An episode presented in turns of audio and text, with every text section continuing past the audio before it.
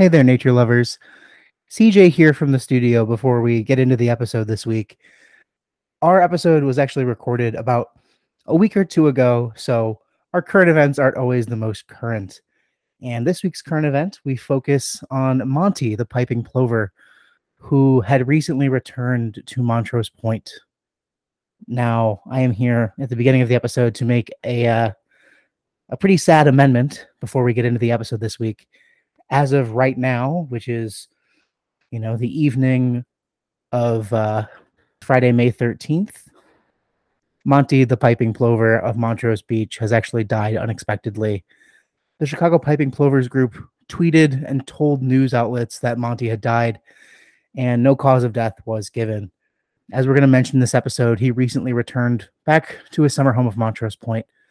So uh, it's uh it's it's pretty sad that we were, we're losing such an iconic bird who made such an impact. But you're really going to hear our joy in this episode, celebrating this really wonderful individual who is an amazing representation for his species and setting the groundwork for amazing conservation happening here in the Chicagoland area.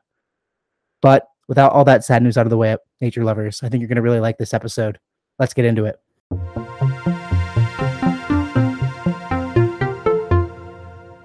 Welcome back, nature lovers, to another episode of the Birdy Bunch podcast.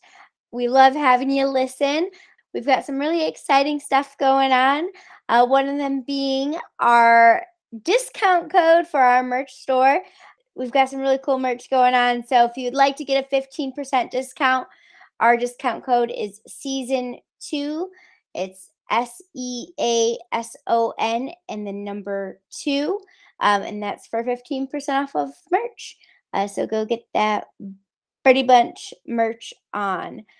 And as we get into it, this is going to be our final episode of season two, which is super exciting. Um, we will be back on June 6th with a very special Birdy Bunch. It is our Birdy Bunch hashtag pride. Um, and I think with that, we can get into it.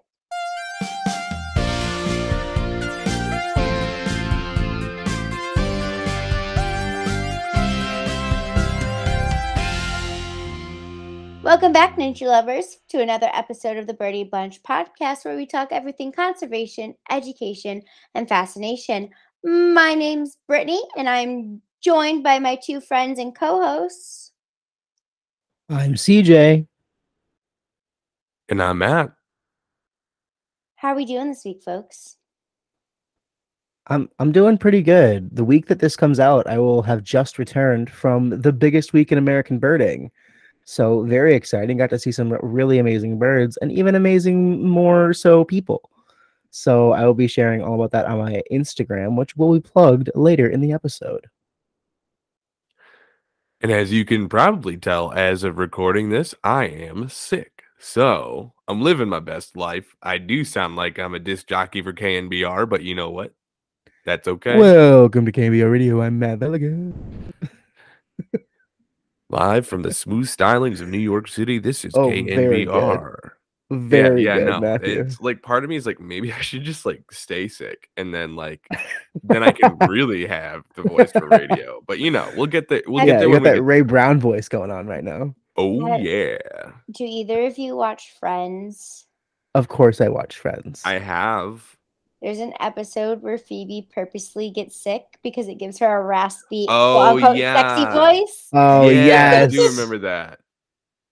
that's incredible. Um, so Matt channeling inner Phoebe. Love that. You know what? That's the only time you'll hear me accept that. Fair. Brittany, how are you doing this week? I'm doing pretty good. Just working and home and working and home. So nothing too crazy exciting going on. All I do is I go to work and I come home. So Any any exciting birds coming to the feeders? Um, I am. I have currently taken our feeders down uh, Ah. because of the avian flu that is going around. Absolutely. So I have a bird that I love dearly that I work with, and I am going to continue to take all the precautions I can. Um, Very wise. yeah. So Very no wise. no cool birds in here. We did have a barbecue the other night though, and our barred owl was hooing hooing away. So Very Um, exciting that he still comes yeah, hangs out. That's very exciting. I love it. Yeah, we're going to talk more about avian flu um, later with current events, I believe, right, Matthew? Yes, absolutely. Absolutely. Cool. It's not the main current event, but I am going to touch upon it. Sweet. Well, not sweet, I guess. But regardless, let's jump into our next segment, which is the creature feature.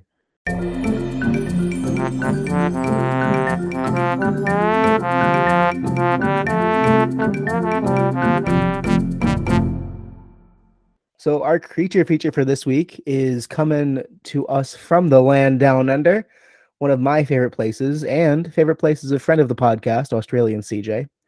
But Australian CJ is not joining us this week. Just me, regular CJ, here to hold down the creature feature. So, the animal we're going to be talking about is a super duper cool one. I don't know how to describe it other than probably my favorite bird ever. That's probably the only way I could describe it. Before, like, you know, we jump into more description about this creature, do you guys have any non spoilery hints as to what this creature feature might be? It's always fun, you know, hanging out with the crew. You know, we get the Birdy Bunch gang together, and it's like, I love talking about this species with the Birdy Bunch gang. You know, it's really, really fun to discuss, especially like this group of organisms. You know, we're Yeah. talking like the psittacines today, talking about those with the Birdy Bunch gang. You know, it's like really, really, really, really super hype. You know, like if I were a rooster, I'd be like cockadoodle doo, bro. Like it's super like fun to hang out with the gang. It's insane. With the gang. The gang. With the gang. With the gang of misfits. I thought you were gonna say it there. Nah, the Birdy Bunch gang. You know what I mean? I do know what you mean. I know exactly what you mean. Brittany, any non-spoilery hints or teasers about our creature feature for today? No, today? she absolutely doesn't. I'm a millennial, and y'all had to explain it to me last time. So you That's put it in our right. group text. So That's Yeah, right, no, gang, gang, baby. We're Very talking about the gang, gang cockatoo on this week. Gang, We're talking about the gang. gang, gang cockatoo this week. So I'm sure behind my voice right now, I've edited in some one of the many tracks that features the lyrics "gang, gang," because I just I love it so much. It's so dumb and amazing. But the gang gang cockatoo, which is a species of cockatoo native to Australia, is a really, really beautiful bird. They're a cockatoo similar to the size of like a galah, which is like a bright pink cockatoo, but instead they're mostly black. Uh, not just black though, there's some like white speckles in there, and the males have this really, really beautiful red head. And both males and females, they kind of have this weird crest. You think of like a cockatoo, like a sulfur cockatoo, they have this big yellow crest on their head. Gang gang cockatoos are a little bit different. Instead of like a big frilled yellow crest, what they have is a little tiny swirl of a feather that swirls on the top of their head. And they are, I don't know, I just think they're really cute. They're like pretty small compared to some of those bigger cockatoos, but they're definitely bigger than some other, you know, psittacine parrots. Um, they're they're just really really cool. Um, some interesting facts about the gang gang cockatoo is that they can like feed in flocks of up to 60 birds outside of the breeding season and they feed mostly in pairs or small family groups during that breeding season they form these really close monogamous pairs and females cho- choose a nest in like a hollow like a tree and both the male and female help prepare the nest and care for the nest and care for the young once those eggs hatch so so exciting gang gang cockatoos are really really incredible animals they're kind of native to southeast Australia, so mostly Victoria and New South Wales. In Victoria, which is one of the states in Australia where big city Melbourne is, um, they're secure, so they have a pretty like least concerned population. But up in uh, New South Wales, which is where Sydney is, they are marked as vulnerable.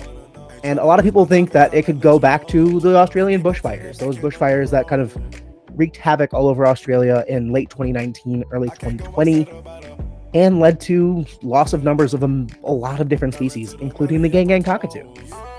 Um, habitat loss is not the only factor of their conservation status, though. Um, another big one, and it's a big one for a lot of parrots, is the pet trade. So a lot of these parrots are collected and sold illegally and somehow also legally, which is terrifying in the pet trade. And it can lead to a huge drop in numbers. And I'm sure we'll get more to that later when uh, guest um, um, Gabe joins us, Gabe Kahsen. So very exciting. Any thoughts on our gang, gang, gang, gang, gang, gang, gang? And if you don't have thoughts, are you a member of the gang, gang, gang? If I'm not mistaken, I might be one of the the pioneering members of the Gang Gang. I do believe you are one of the pioneering members of the gang, gang, gang. So am I, and so is our guest today. Actually, Yeah, so I'd be remiss if I weren't to say I was a part of the Gang Gang because I mean, like when you pioneer the Gang Gang, you don't Gang Gang Gang for once, Gang gang, gang, Gang, gang for life. Absolutely. for life. This is this is merch. Gang Gang Gang for life. Yeah, like, so we actually do four. have gang gang merch. If you didn't know that, Brittany, we actually have gang gang merch. We do, but now we're also gonna have Gang Gang Gang merch. I'm gonna just put that out there. okay, I'm excited to see it's it. happening. It's gonna happen. I'm excited to see it. I'm not promising it will happen now, but it will happen. Okay. It's like that Right. candy now and later. I Sometimes feel it's now, very sometimes uncool it's in this conversation. You got no, gang Brittany, gang you're now, so cool. and you'll You're have so gang gang cool, gang Brittany. later. Brittany, are you a member of the gang gang gang? I don't even know what. What do you think of the gang gang cockatoo? What do you think of the gang gang cockatoo, Brittany? You know, I am actually right now, as we speak, going to look up this bird so I can, uh, you should. They're very pretty. so This that is I can just have. feature, Brittany. This is your creature feature. Remember that? Yep, How I did did you- I not definitely pick. picked it. I I absolutely did not pick. I absolutely be a picked it. member of the gang gang gang if you I absolutely, pick- I absolutely picked this creature because I love this bird. and I know Gabe Okay, loves this they kind of like okay, they are pretty cool. They look like a spooky little Halloween bird. Yeah, I they're spooky it. you sounded real trepid when you said that. You're like, they look kind of okay. They're actually kind of cool. Like, all They're spooky dooky. They got like these little red masks. you like I can respect it, and I'm like the fact that you weren't in, like immediately on the gang gang gang is v- Like they're definitely much so. not the coolest cockatoo to be found across Australia. There's some really really cool ones. They're but very this one's there, actually my favorite. They're This very one's for up sure my favorite. What Wait, makes what them your is the favorite? coolest cockatoo then? Uh, palm cockatoos are pretty sweet. But this has largely got the same palette, you know. So like, if you're gonna have the, I mean, palm yeah, like it's literally the black and red. That's so sick. The palm cockatoos Yeah. have it. The red tailed black, uh, the glossy blacks. so like, I mean, I- you I know make too many claim- I just birds. looked at both of them and comparing the palm cockatoo and the gang gang. Gang gang looks way cooler. Agreed. Gang Gang is really really sick. Wait, why is but it my now favorite though? I'm gonna look up the origins of why they're called Gang Gang. I think it's just because of the call that they make. Yeah, okay, that's pretty sick actually. The name- Pompadour on his head? Gang Gang comes from a New South Wales Aboriginal language, and it's possible they called it resembling its call. That would make sense. So Yeah. wait, why are some of why are some of the gang gang birds? I'm assuming it's just because birds and plumage and like the way that males and females have sexual dimorphism. Yeah, they're just very they're sexually dimorphic. Yeah. Females don't have the red. So the red. Yeah, that's just males. Okay. Anyway, now that we're all a part of the Gang Gang Gang and we love the Gang Gang Cockatoo, let's move on to our next segment. Current events.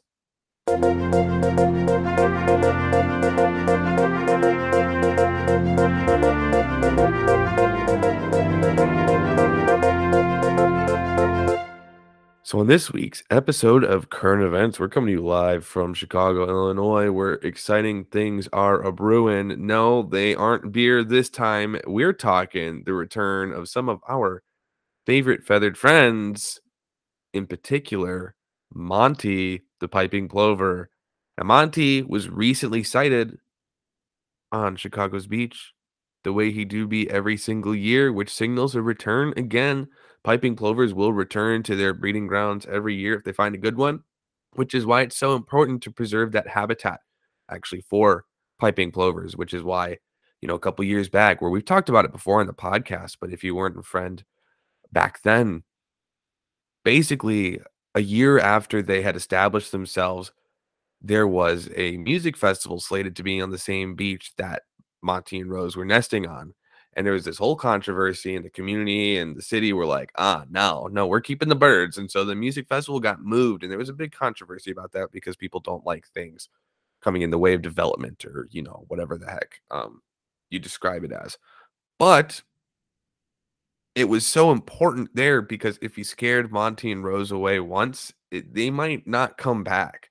And with such a huge success story for piping plovers being that for the first time in 50 years, just a year before, they'd been found and successfully bred on the shores of Lake Michigan in Chicago. Well, that would just be a travesty. That would be a tragedy if that were allowed to happen. So it's really great that Monty's returning. That means that it's still considered good habitat, but there's also context to this story because well, first of all, as of recording this, Rose isn't back yet. She's slated to probably return this week. So have no fear. Rose is probably going to be here, but you know, she's not yet. But there's also context due to the fact that another piping plover showed up on the beach in Chicago, which was really cool and really special because, you know, you can see that maybe we're becoming more and more restorative of an ecosystem as Monty and Rose have percolated into Chicagoland society, right? Like we want to keep them around. And so what we do is we make the habitat better. It's more conducive to their survival. And other piping plovers are like, hey, bruh, I want in on some of that. Now, obviously, they don't actually, you know, anthropomorphization, haha. But by making ha- habitat suitable for them, you make it suitable for all sorts of things that need habitats like that to survive. I think you could probably consider Monty and Rose and piping plovers in general to be what's known as an umbrella species, which, when we're talking about conservation concern and ecology, that's just a species that when you protect and you protect habitat for them, you protect for a lot of things. For example, big, big, beautiful example of this is elephants, right? Elephants need huge swatches of land. They need tons of different requirements in order to survive. They need water and grasses and all sorts of diversity of ecosystems. So if you protect elephants, you protect a ton of stuff because if you protect the water to protect the elephants, you protect everything in the water. If you protect the grasslands, you protect everything in the grasslands too. So Monty and Rose, by protecting that shoreline, you're also protecting the shoreline for other things that need that shoreline to survive. One of which being a non Monty and Rose piping plover. And what's super interesting about the arrival of this piping plover is that it actually is an unbanded one. So that means that it wasn't one of Monty and Rose's children. They're already banded. So if they'd showed up with their bands on, they could say, oh, this is Nish or whoever. You know, Nish is the one who was found in Lake Erie last year. But it was a new one, which first of all means that it's probably not a Great Lakes plover because I think the stat I saw was like 90% of them are banded there's a very low chance that there's an unbanded Great Lakes region plover, which means they're looking at probably the Great Plains, which is a bit west of us. But it's really cool to see because we're finding suitable habitat in our very own backyards for this bird that is endangered. Like, think about that. That's so, it's beautiful. Like, uh, the shores of a major city is preserving a federally endangered species. You can't write a better story than that. That is the story. That's the story of Chicago right now. It's amazing. And not to depart or make anything uncomfortable, because I'm just going to do it for a second, but there's also another story being written in the headlines, and that's about avian flu. If you've got bird feeders, I'd recommend taking them down. Um, avian flu is hitting really, really, really hard right now. A couple weeks back, there was actually in the Chicagoland area, a lake that lost 200 double crested cormorants. Now, shorebirds and all, you know, birds like piping plovers, frankly, are really susceptible to avian flu, but frankly, so are all birds. All birds are susceptible to it. It ravages livestock in particular, which is why people are concerned about, especially rural areas where the interface zone between chickens and like non chicken entities like ducks or, you know, even just people who come in contact with chickens and then go feed their feeders is a particular concern. Um, but you know that's something to keep an eye on. But to nestle that in front of this in within the success of Monty and Rose, we've already done so much to protect Monty and Rose. and piping plovers in general, especially in Chicago. And so there's no doubt in my mind that we'll continue to rally around them, whether it's overcoming avian flu or protecting another swatch of land from maybe another breeding piping plover pair. Like it's so the, the options are limitless. And all we can do is take one more step forward because if everyone takes one step, think about how many steps that is. We've already seen so many be taken. It's really, truly just limitless. And that is today's current event. Two, technically. It's current events. I brought in two. Current events plural there. Gang gang. I just wanted to comment on this really quick because as uh the the the Chicago birder on the podcast, Matt, you're out in Ohio, Brittany, you're out in St. Louis. So I'm gonna rep Chicago here. The the Chicago birding community has obviously grown so much in the past couple years, and I think definitely in part to Monty and Rose. You know, Montrose Point has become a cornerstone of really like a more than a cornerstone, like a gemstone of Chicago ecology and, and birding.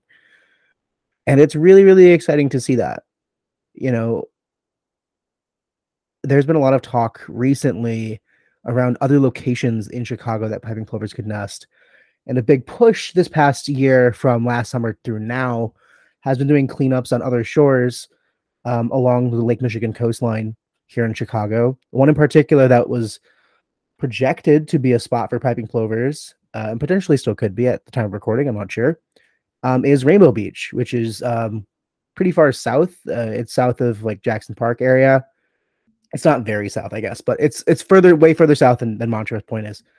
And we actually did have a stopover. Uh, there was a plover that came, landed, hung out for a day, and then flew up to its next nesting site. Um, like Matt mentioned, it was banded. Um, and it went up to its official site in Michigan where it goes every year, but it stopped here in Chicago on Rainbow Beach. So we know that that site is safe for plovers. So there's some really awesome conservation happening on the lines of, you know, birding, plovers, Chicago. Good stuff. Yeah, thank you for sharing both of those current events. I think that one talking about the avian flu going on is really important because we do have a platform where we can just warn people, right? Take down your bird feeders and do what you can. But also, just the excitement of Monty and Rose coming on back and the piping plovers. Like, it is my goal to come and see them one day. Let me know when day. you're here, babe. We'll go. Let me know when you're here. Yeah, um, it's just getting there is my problem yeah, right now. A bit of a hike right now. a little bit, a little bit um, but it is a goal. So, um, because they are just so well known and famous, and I I like to bird a little bit.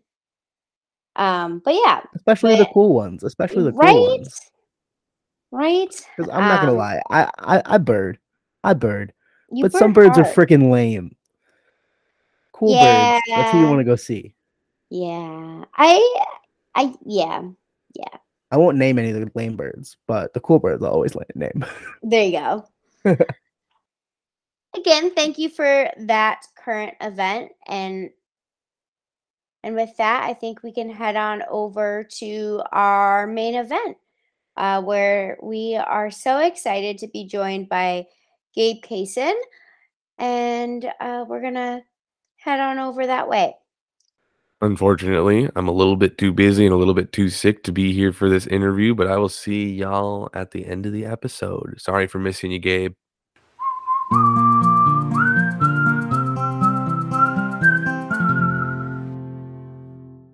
All right. Today we are welcomed. Our welcome guest is Gabe Kahsen. Uh, Gabe, if you want to do a little introducing of yourself. Sure my name is Gabe. This is my second time on the podcast now. My pronouns are he, him. I'm the executive director of the Psittacine Welfare Institute and all around bird nerd and fan. So I'm really excited to be here, talk a little bit about our organization, about World Parrot Day, and all things parrots. I'm very excited to be here. Well, we're excited to have another bird person on the pod. Absolutely. Especially with Matt not being able to join us for this call. We're happy that you can pick up the bird content. Absolutely. I will I will be in Matt's place today.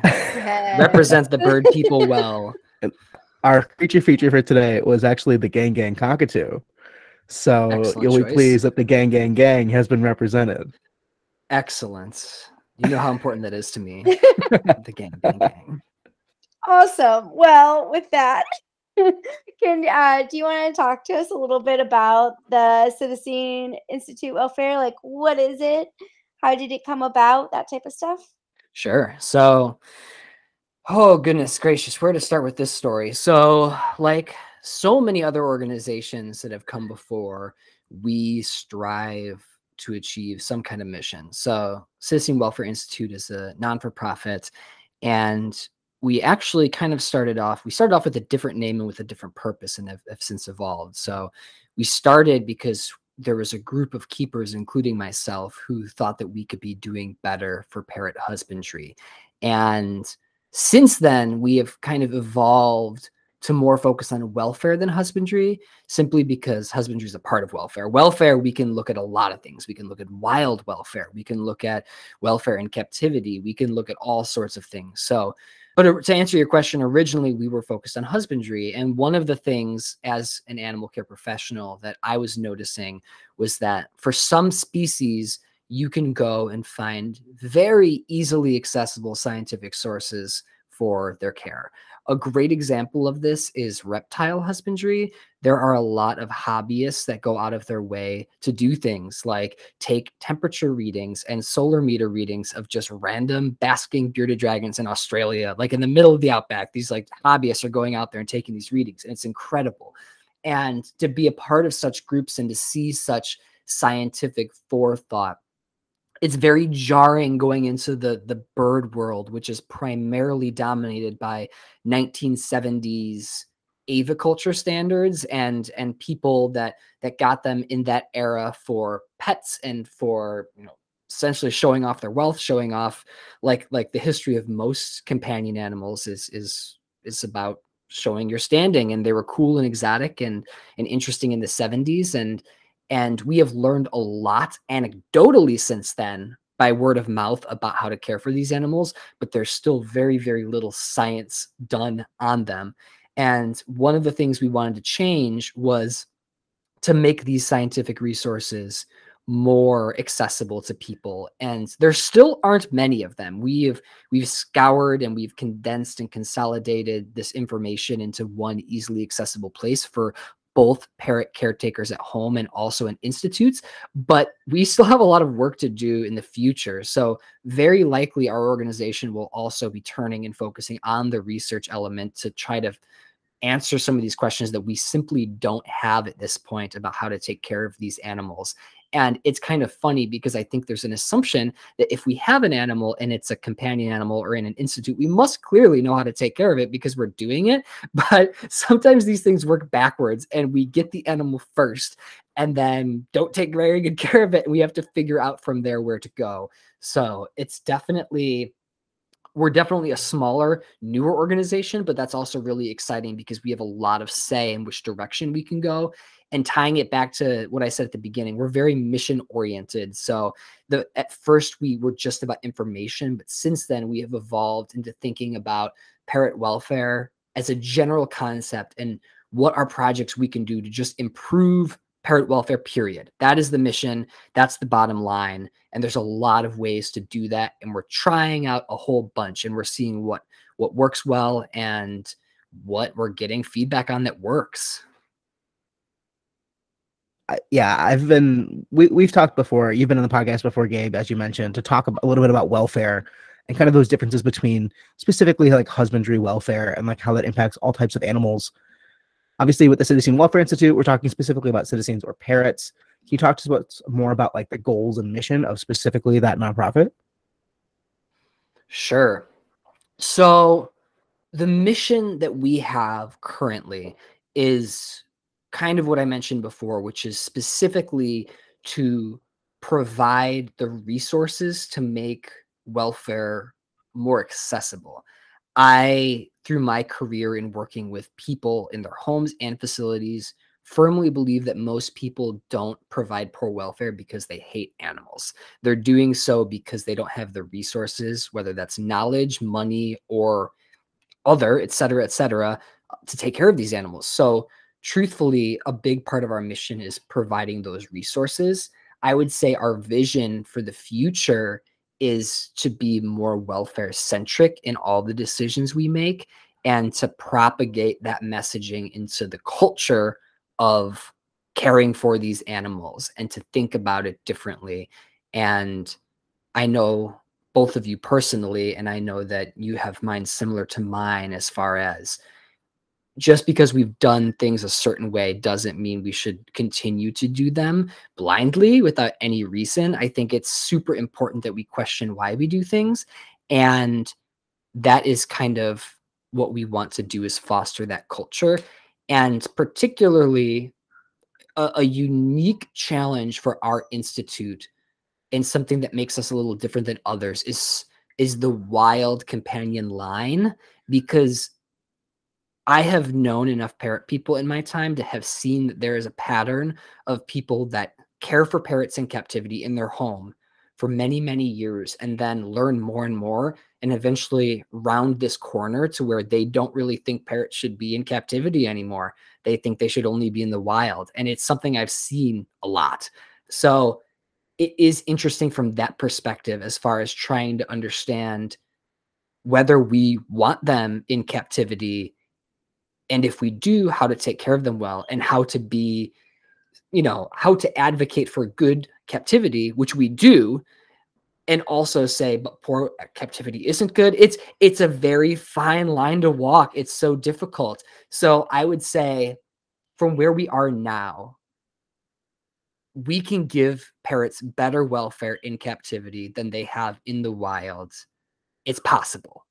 It's something that we should strive towards and it is achievable. It takes a lot of money, a lot of resources, a lot of time, but it's achievable.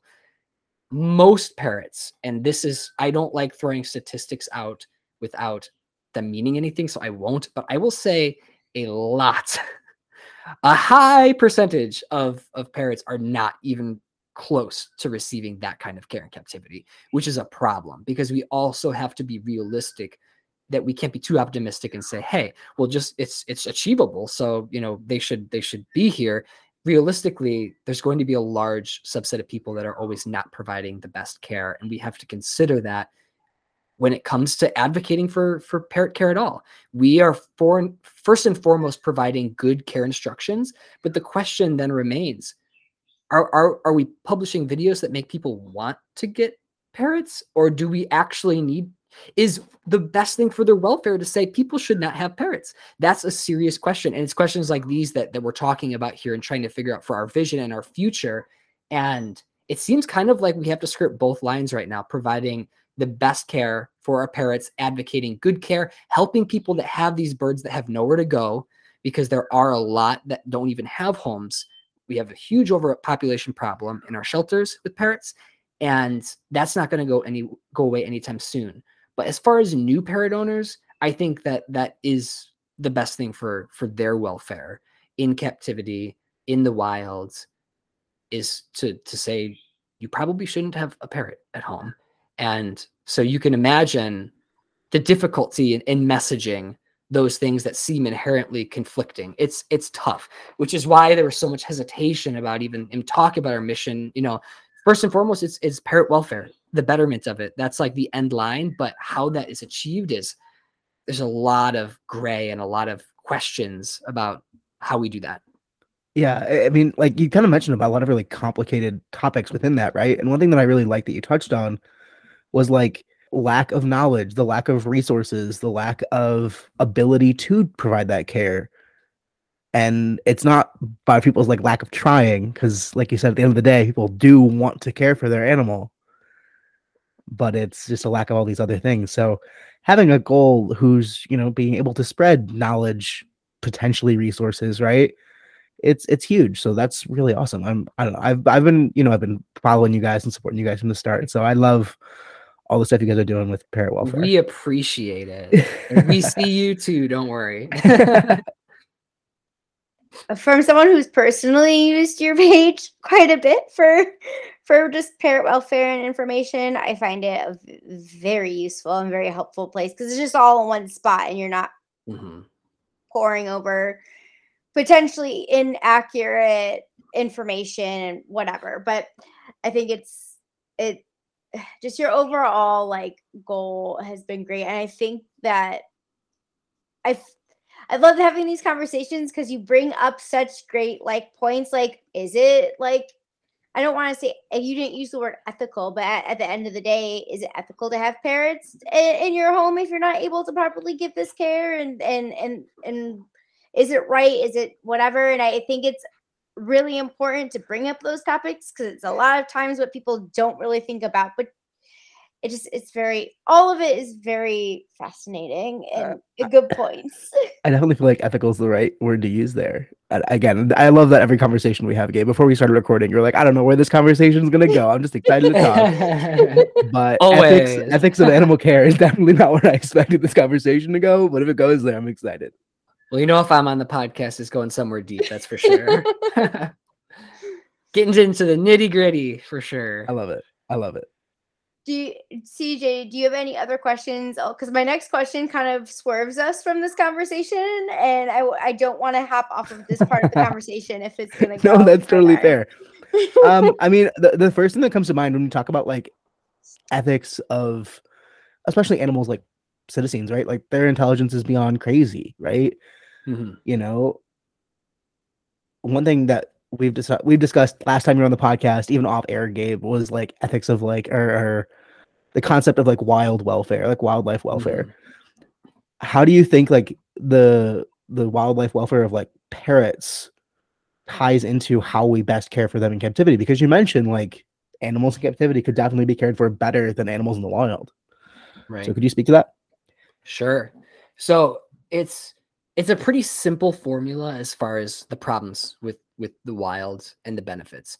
The benefits are I, I should I should speak I'll speak generally first of just all animals in captivity versus the wild. The big problems are predation, um, mortality rates with infants, and disease. Like it's just the the wild as big primates that have been far removed from the wild for a long time. We have kind of a Disney fantastical idea of what it's like to frolic in the fields, but but the wild is pretty hardcore and my fellow bird nerds will know especially for birds especially when they're young it's very very hardcore um, to put it mildly so the the wild poses unique welfare problems from a very physical place from a health place I think that the problems inherent to captivity come from more of a psychological place. I think we are very good at keeping our animals safe and clean.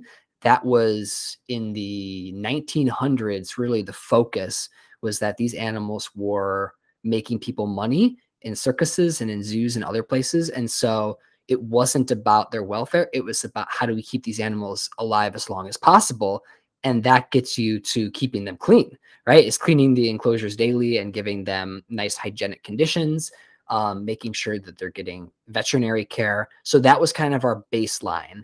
And i'll pivot back to this in a second but it's it's one of the reasons i don't love using life expectancy as like the measure of success because it doesn't really make a whole lot of sense. You, you're missing out like you can live to 100 and have a pretty horrible life.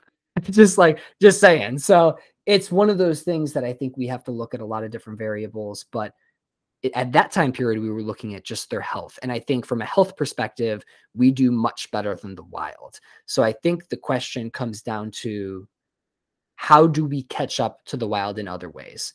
And the important stipulation about that statement is it's not how do we completely emulate the wild. So there's a lot of things that we can do that the wild does better that we need to try to do better. And primarily for parrots, the one I think of is flying. Parrots, especially smaller parrots, even bigger parrots like macaws, but I'd say especially for my little flocky conures, they need like flying and being a flock is such a critical behavior to their identity that they're not having poor welfare if you completely omit that part out but we're not giving them the best welfare certainly. So that is that's an example in my mind of something that we could do a lot better but it is achievable. I've been to many free flight aviaries at zoos and other facilities that have this space where these conures are able to fly together in social groups in big spaces and exercise their muscles in the same benefited way that they would be in the wild, but they're also seen by a vet regularly. They're completely uh, protected from predation. We intervene whenever they're having issues rearing young. They don't have to choose which baby lives, which baby dies. We can make sure everyone lives. So it's just more so that I think because the wild has been so good for animals psychologically because they've evolved to be in those environments and that is what even their brain has evolved to be in that we have for a long time seen it as the pinnacle of what animal care could be. And i think that's a mistake because it is certainly a goal in many many ways but i think that we can do better by taking the best of all the worlds and putting them together. So the primary non parrot example that i give is polar bears walk and swim nonstop, miles and miles a day. You know, a polar bear swimming 50 miles a day. We can certainly try to emulate that in a captive setting, but is it necessary? like, what, where is the line that that is good exercise, that that's part of their behavior that they want to do? And where's the, the, the crossing that line where, okay, this pair is just really trying to find food and doesn't want to swim this far, but has to. And so I don't, I'm not saying I have the answers, but it's definitely questions we need to ask if we're looking for best welfare and not just taking the wild as the best example at face value. I think that's a really, that's a great kind of like synopsis of that because it kind of just ties everything like i don't know i like gave i like that you gave different examples of something that's not just parrots because i think it's true for all of the animals in human care. I mean, it's something that Gabe, both you and I have dedicated kind of our lives to, right?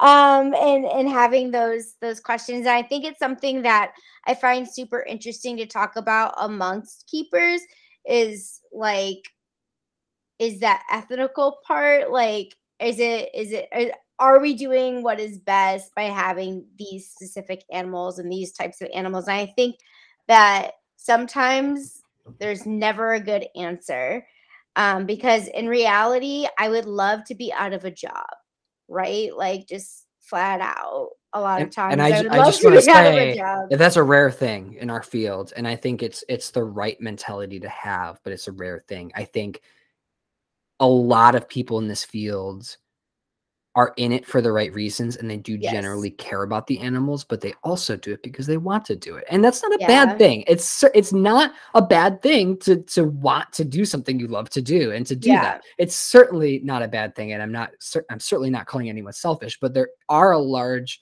number of people in this field that i think would have a tough time making that decision if they could actually put their finger on the button and do it yeah. it'd be tough because people love what they do in this field yeah, and like I and I I I don't want that statement to come across that like I don't because I absolutely do.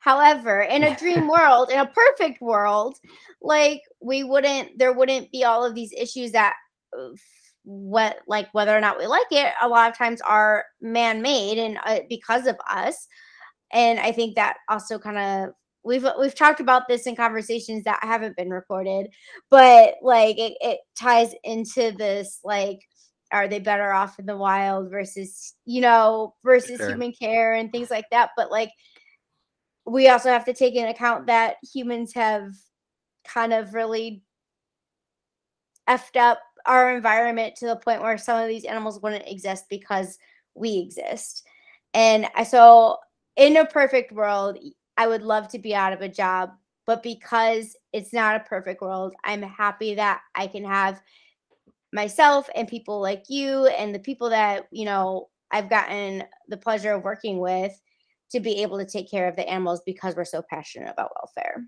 Sure. And just one quick plug before we move on to the next question, too, is I yeah. do want to say that I, I might have said it last time on the podcast, and I'll say it again because I think it's always important to mention when I talk about these topics. And it's simply that I, I compare captivity very much to our school system and zoos to our school system in that if we have a few bad schools, it doesn't mean that we shut down education in this country. That is not a suggestion. Critiquing something is not suggesting that it needs to be canceled or completely eliminated. I think that we have a lot of work to do in both the companion and the zoo field, but to be anti-captivity because there's work to do, I think is a Mhm. little short-sighted.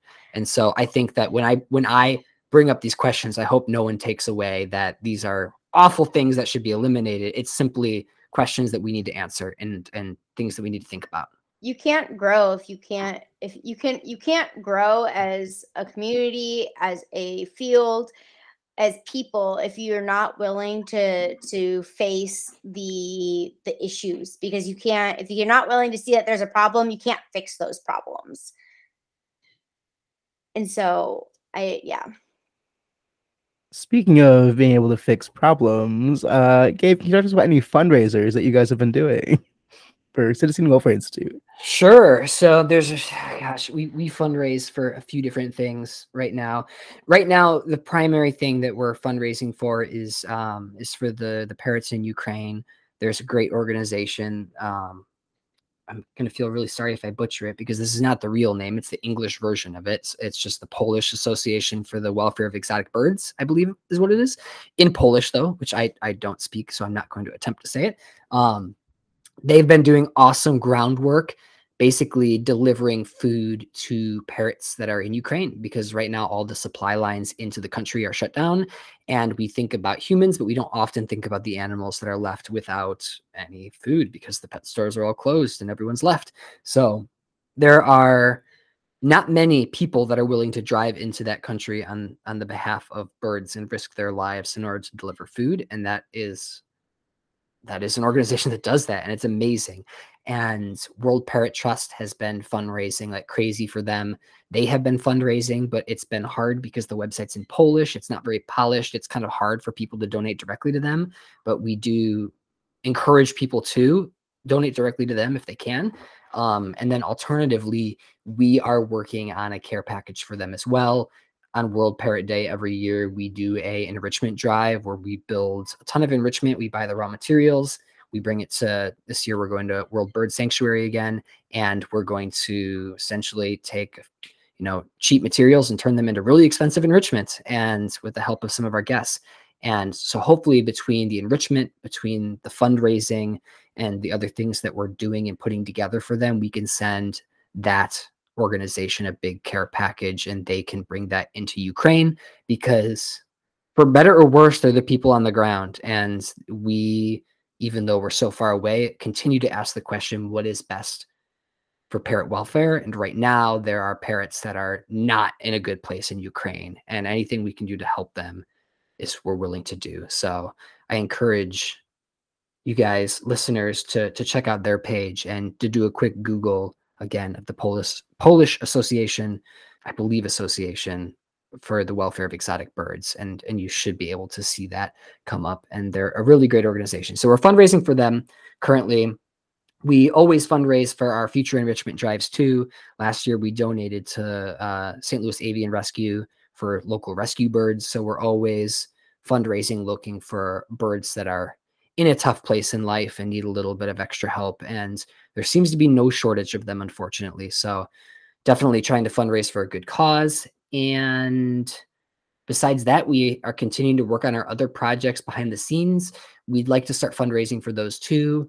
We're currently working on two different research projects that we're hoping to get underway that we're going to be budgeting for. And then in addition to that, we do our um, habitat contest where, you know, annually people submit their habitats and we try to just celebrate the awesome ones because like we talked about before, a big part of welfare is the standards that exist. And a lot of people that go to bird, you know, pet stores to get a bird, they're trying to do their best for the bird, but the standards that they're being exposed to are so low that that that they're just set up to fail. And I don't believe in setting people up to fail. So let's set them up to succeed and show them what the best enclosures can be instead of what the bare minimum is or what the average enclosure is and be inspired to do that themselves or to be like, oh, maybe this wasn't the right choice for me. So we're working on general stuff like that. And then always in the background, not for fundraising, but holy cow, so much paperwork, you know, emailing vets and, and looking over our, our care guides those are kind of our the foundation of our organization we're always trying to make better and and yeah i think that's a gosh a very quick summary i'm looking over my whiteboard because we i have filled out an entire whiteboard of all the things i have to do but that's a quick summary of some of the stuff we're fundraising for You touched on one very quickly there, and I just want to circle back to it. Um, for World Parrot Day, when is World Parrot Day?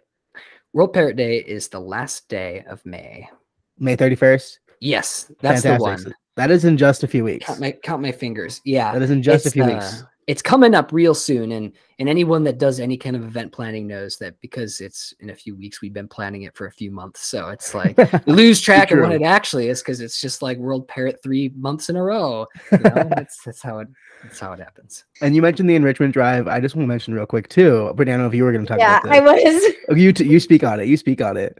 We uh, both CJ and I went to your World Parrot Day fun our enrichment drive last year, and it was an amazing, just an amazing time. It was really awesome to come out and see you guys and be able to be part participants and things like that. Um, and I I'm excited for you guys to get to do it again because I think it's a really great opportunity for people to come out and actually hands on help. You know, and it, it kind of makes people like really think about okay what would a parent want and how am i helping and just if and then if they i remember last year they had there was people there with their parents talking about it and then uh, because they were there with their parents learning about better welfare about better enrichment and things like that so i am so excited for you guys and i I hope there's another really good turnout because there was last year I think there will be because we're doing it on Memorial Day.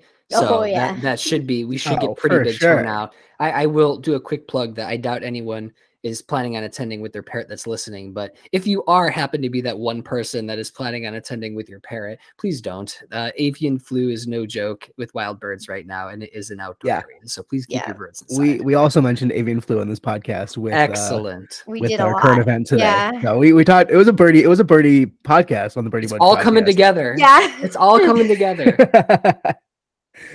So, as we're talking about how everything is about parrots and birds being here on the Birdy Bunch podcast today, what's your favorite parrot? Favorite parrot.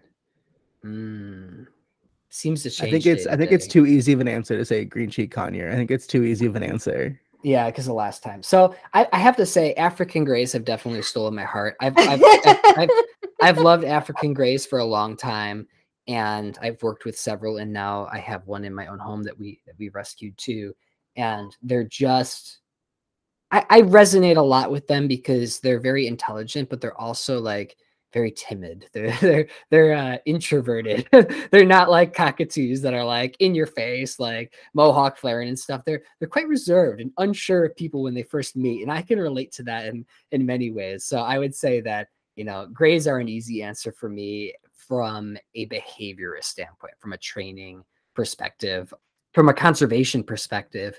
I mean, there's so much cool stuff going on right now. I love the work that is being done with the Spix macaw um, in Germany and in Europe, and it's it's truly an amazing conservation story. And the blue-throated macaw too. So there's there's definitely a lot of great conservation stories that I'm following closely with parrots, and it's just it's really hard to pick. I will say, I know I might get some flack with this, but you know, there's there's the the true parrots, which are typically New World, and then there's the uh, the cockatoos and the Australian order, and then there's also the the New Zealand type kakapos and stuff. And I know that the New Zealand types they got some fans out there, but I'm I'm kind of kind of a true parrot person. I I I, I have love for all parrots, but as far as what I have studied the most and worked with the most, it's definitely been more of the psittacine and and cockatoo variety. So sorry for all my co- uh, Kakapo fans out there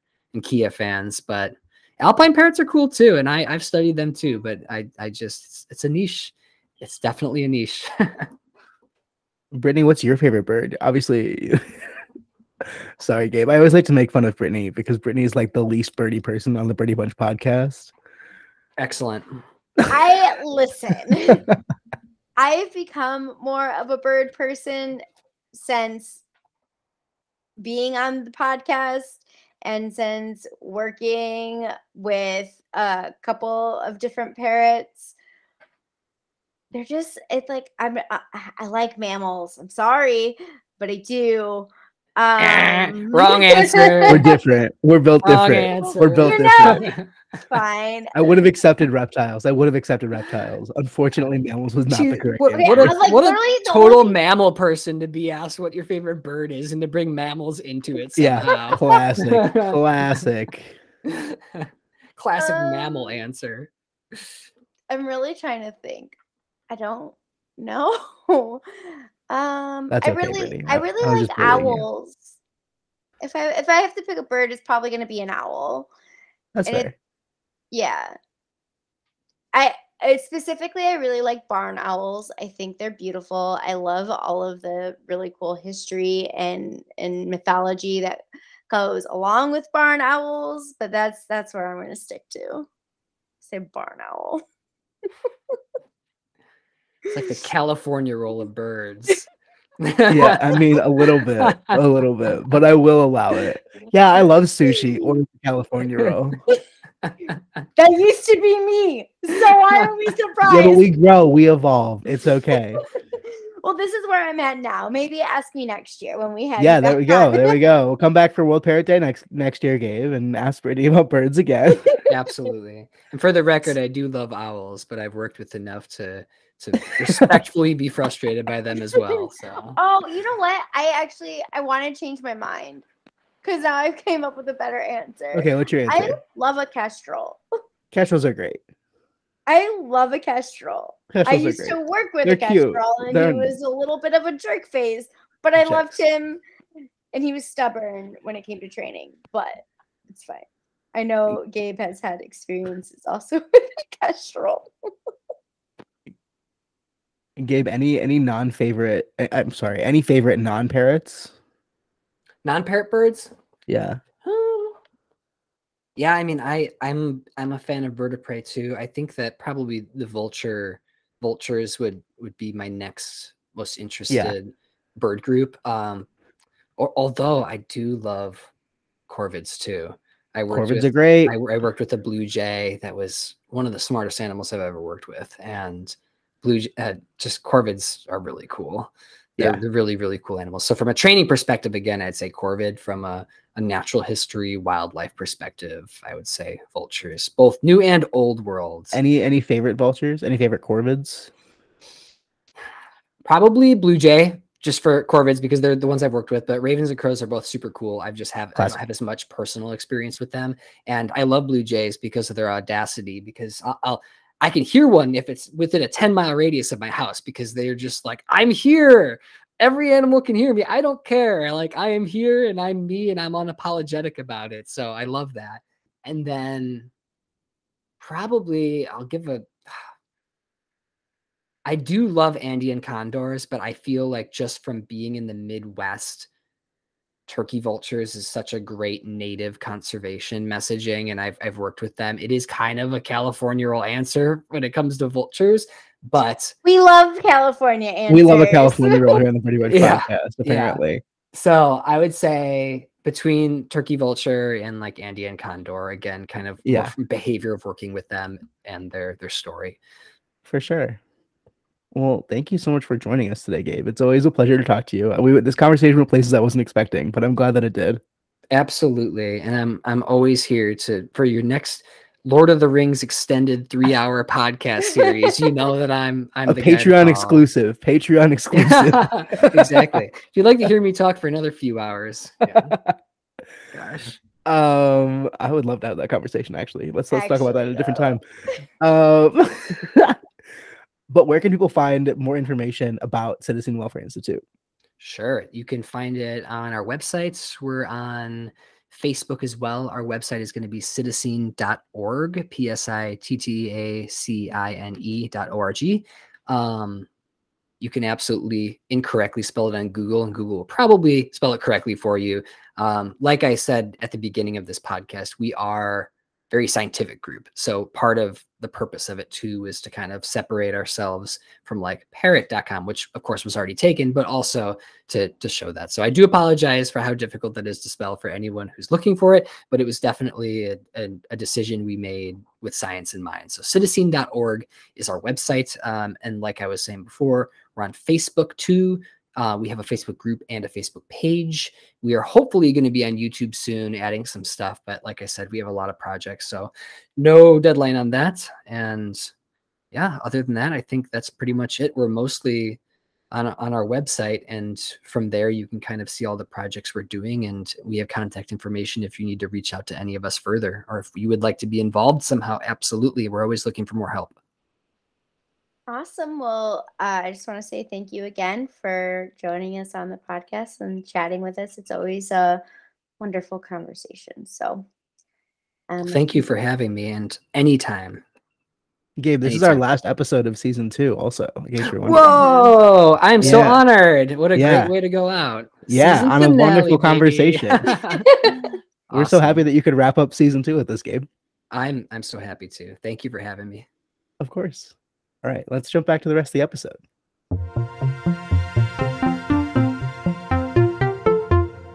Again, I just want to thank Gabe Kahsen for joining us today and talking all things parrots and conservation. It was wonderful talking to y'all. But I think with that, we're going to head on out. So, where can we find everybody on the social medias? You can find me on Instagram at cj.greco. That's cj.greco. And I recently hit 900 followers, which is wild to me because that's a lot of people. And I'm sure a lot of them aren't real accounts, but I don't care. can find me and Matt Valiga. That's M A T T V is in Victor A L I G A. On the weekends, I'll be spinning jockey. Yeah, I'll be spinning records on KNBR. But if you want to follow me on Instagram, you can find me there. I hated that so much. I hated it so much. I hate myself so much. I love you, Matthew. I don't. I love you.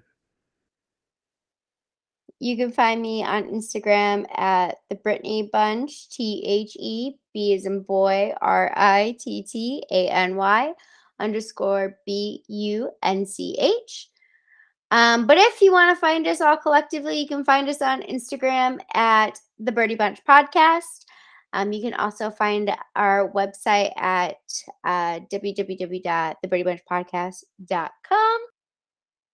And on that on that website, you can find our merch store if you want to support us.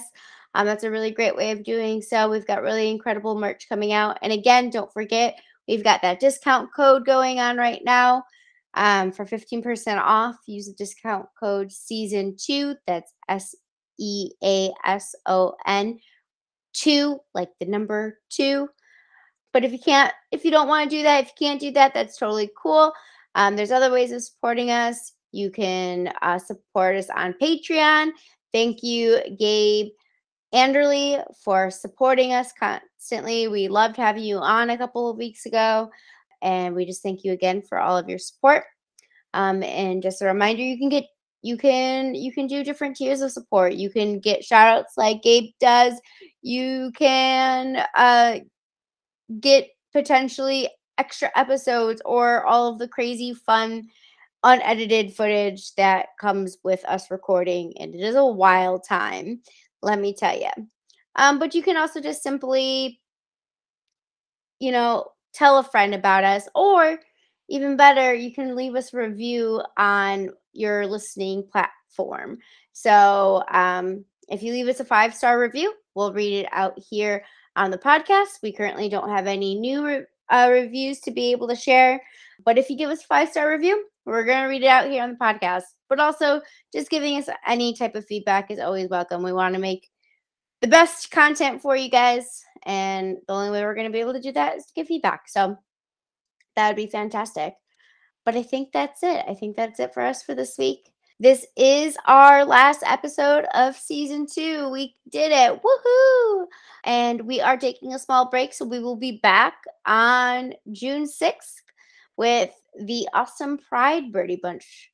So um, we're really excited about that. We've got a lot of fun, crazy, cool content coming your way uh, for season three. So we will see you back in season three, and uh, we'll catch you next time. Catch you in the next season. Wow. Wow. Wow. Oh, wow. Wow. wow. Thank you for joining us for another episode of the Birdy Bunch podcast. We would like to thank Sarah Dunlap for designing our logos and Conner Wittman for being our music producer. The mission of the Birdy Bunch podcast is to inspire an inclusive community for conservation by using education to promote fascination.